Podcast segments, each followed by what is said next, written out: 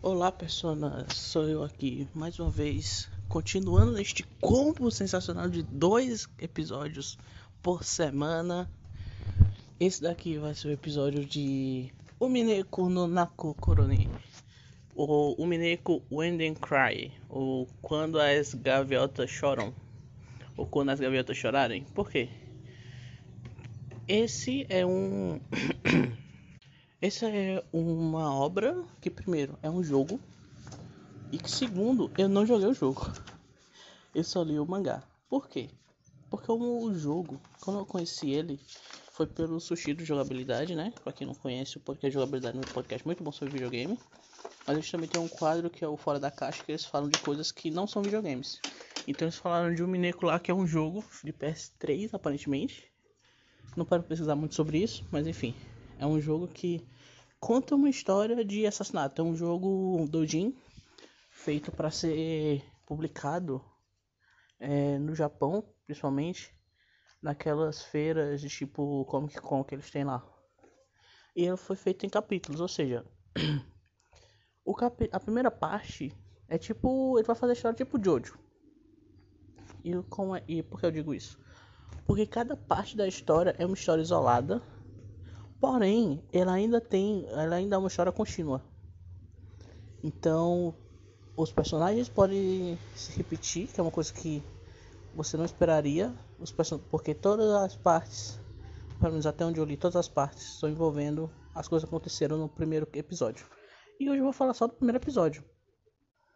E qual é o primeiro episódio? O primeiro episódio conta a história do Butler de batalhador, né? Não de não de outro Butler, que ele, depois de seis anos longe da família, por causa de motivos familiares, da questão do pai dele, que não, inicialmente não é explicado direito, é, ele se distanciou da família e agora está voltando depois de seis anos. Ele passou seis anos longe dessa família, que é uma família, que é a família que eu não, eu não lembro qual o nome da família. Peraí, deixa eu pesquisar é a família Oshiromiya, que é uma família de ricaços do Japão, que são ricos, desde, na verdade, são ricos há uma geração, que é a desse Kinzo, que é alguém que conseguiu, que é dito, né, que ele conseguiu ficar rico por causa da magia da bruxa do ouro.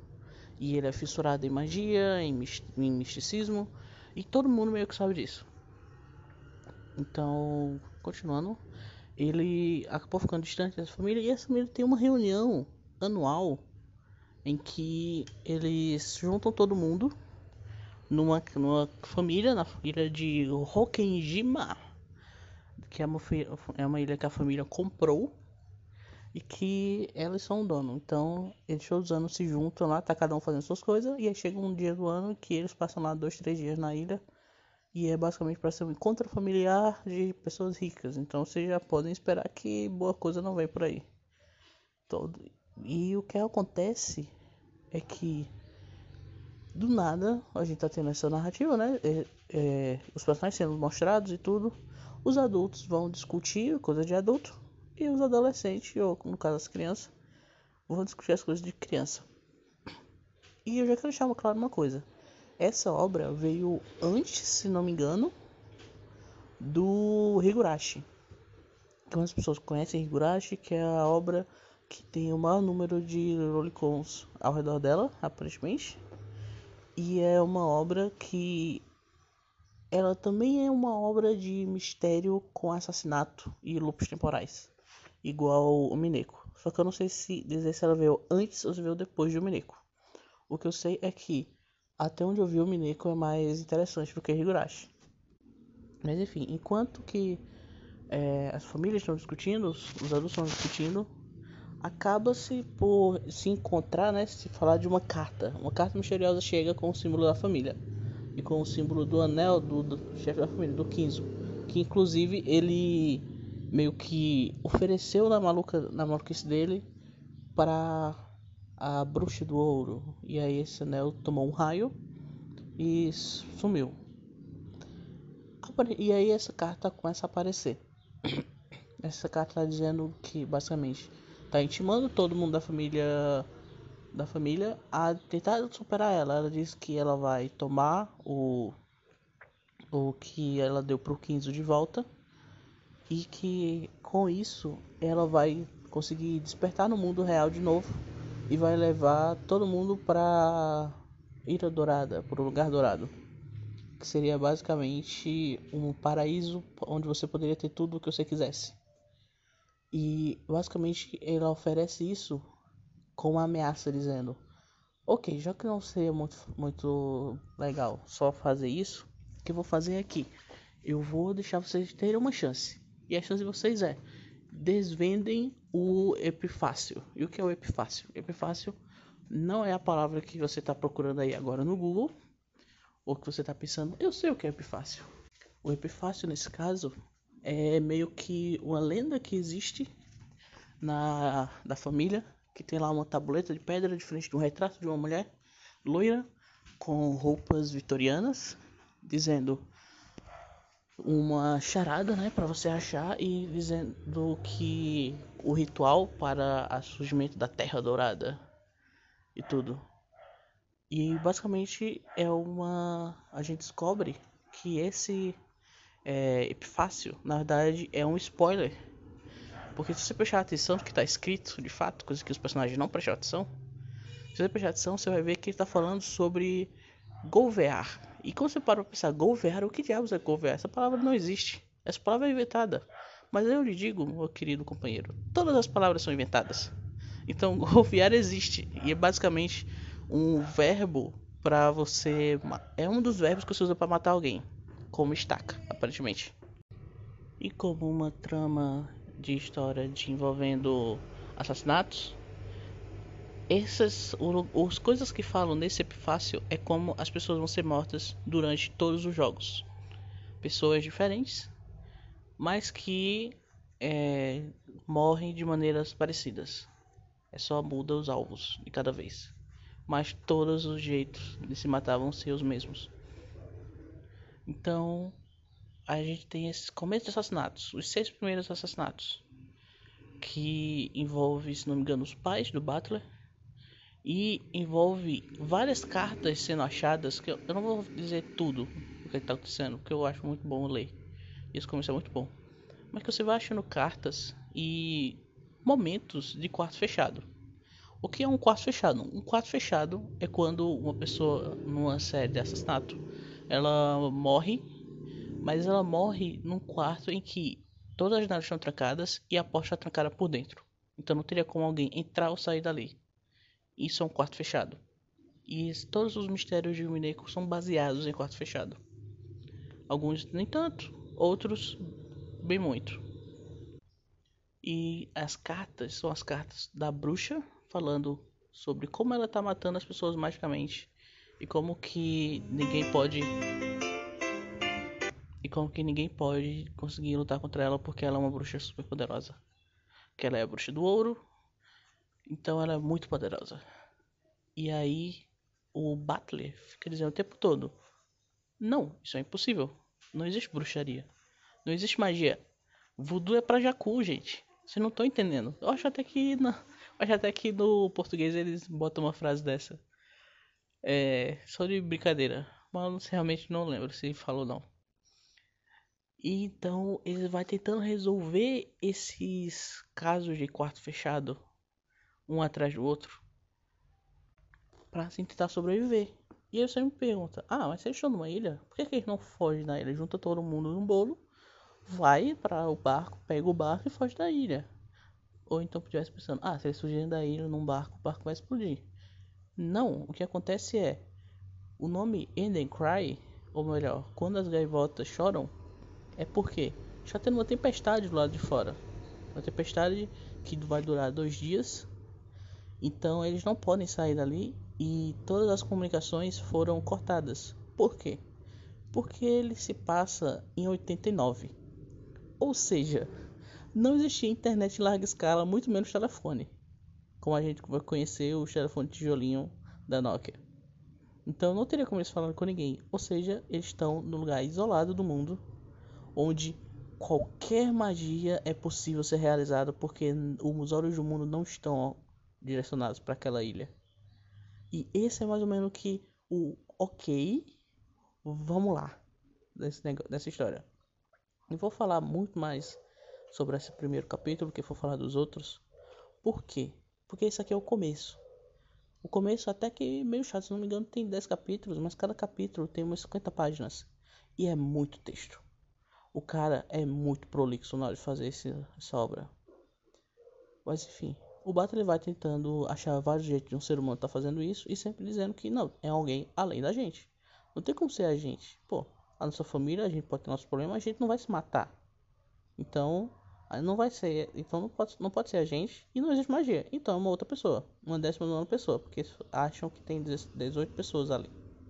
Então, é, inclusive a gente descobre depois que de fato tem tem no máximo 18 pessoas nessa ilha. Então, quer dizer, no máximo 17, e aí o Butler fica supondo que tem uma 18ª. Então, a gente vai vendo essa obra pelos olhos do Butler, e nem sempre, nem toda a história é mostrada, inclusive. Vocês vão ver no próximo, nos próximos arcos da história, e que eles meio que retiram coisas que estão acontecendo dessa história, dessa primeira parte. não só informações, mas questão de. Você vai ver que essas, o que, que as pessoas estavam fazendo em outros momentos.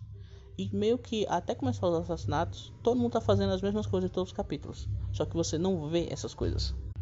E por você não estar vendo essas coisas, tem coisas que você não descobre. Ou tem coisas que você descobre você fica. E eu, por exemplo, que já sei a resposta, porque como eu disse, eu vi pelo, eu descobri pelo sushi de jogabilidade. E ele falou, sem, sem conter spoiler nenhum, ele falou todos os spoilers da obra até o final. Então eu sei o que é está acontecendo de fato ali. Então, quando em, na primeira parte não aparece certa coisa, e aí na segunda parte aparece certa coisa, diz, ah, então é por isso. Então tá aqui essa informação. Eu achei que só ia entregar lá no final essa coisa, mas não, entrega já na segunda parte, por exemplo. Então, a gente vai descobrindo várias coisas sobre os personagens.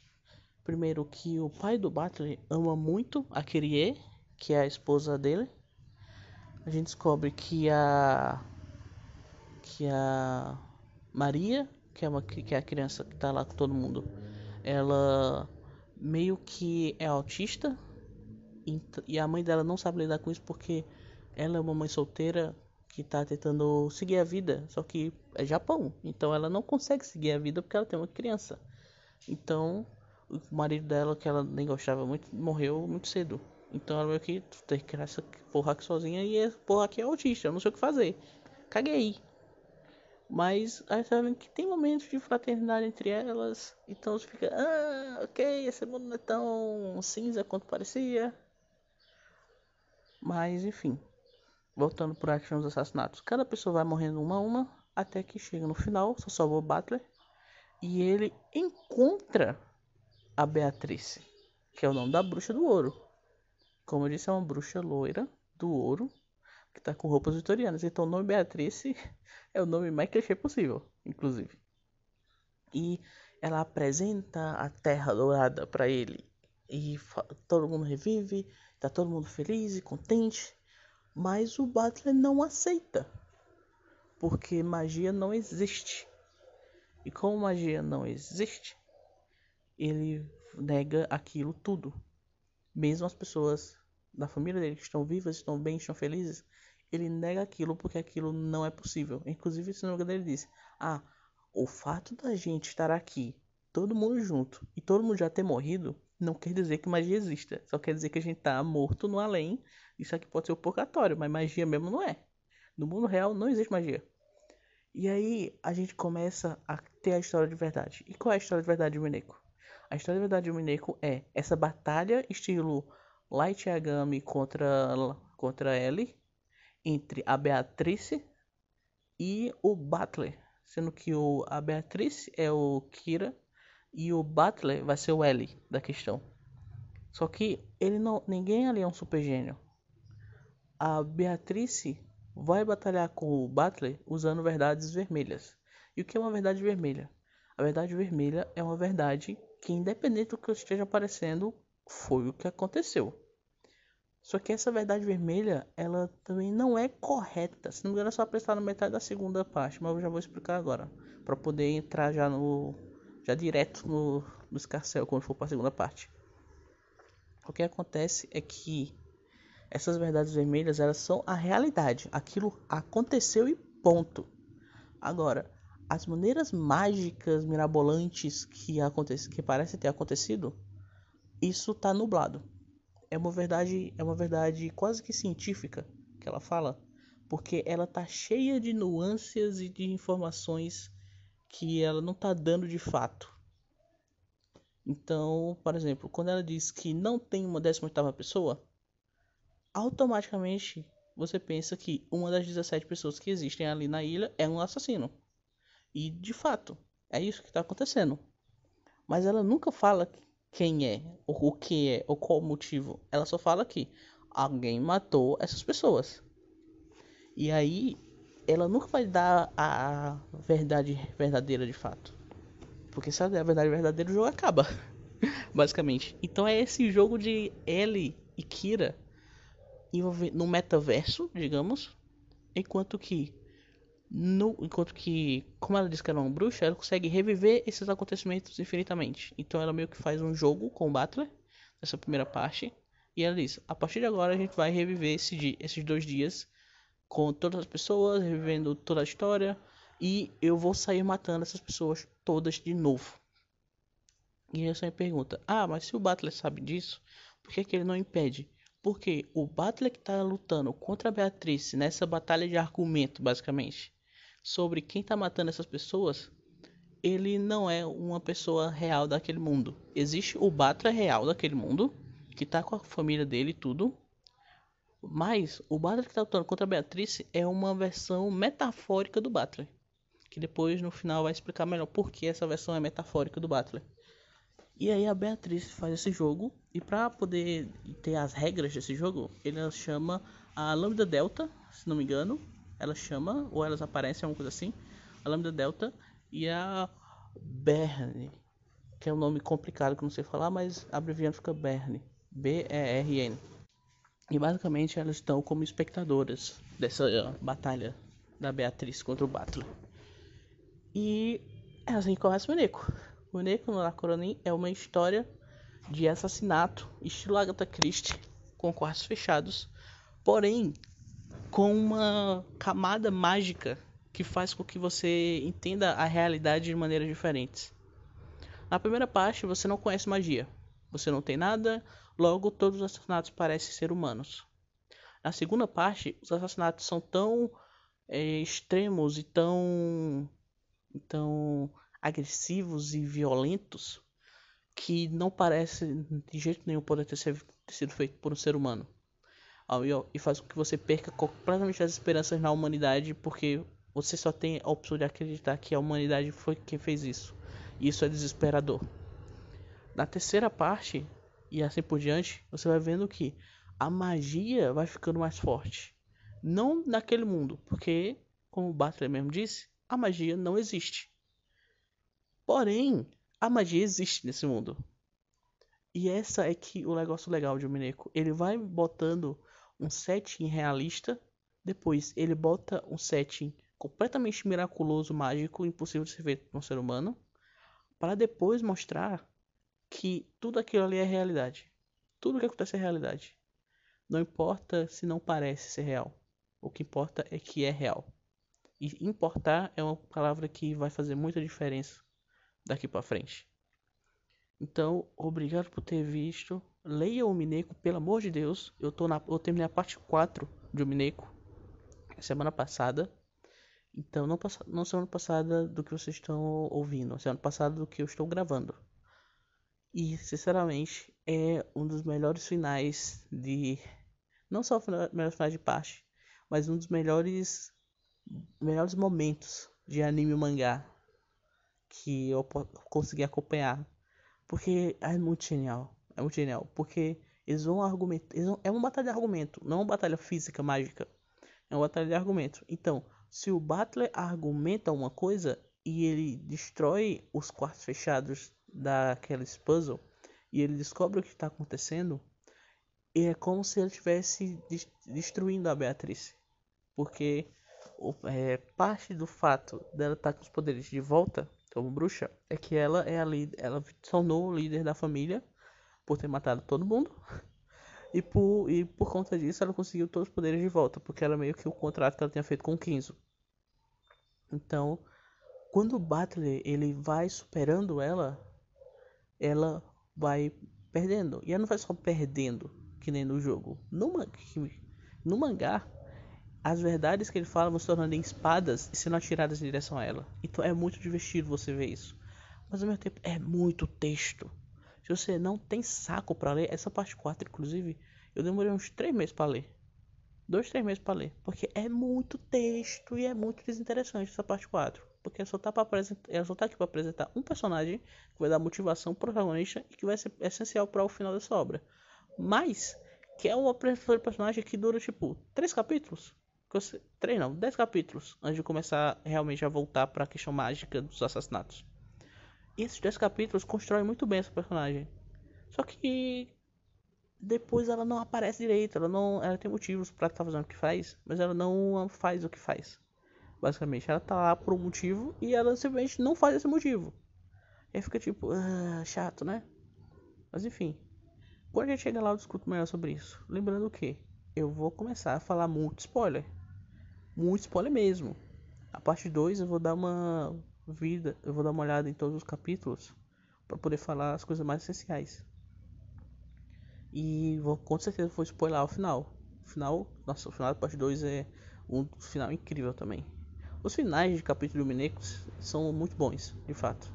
Sugiro que leiam. Mas não vai ser tão rápido também. Eu não vou fazer direto, só o Mineco. Eu vou deixar pelo menos um mês separado de um pro outro.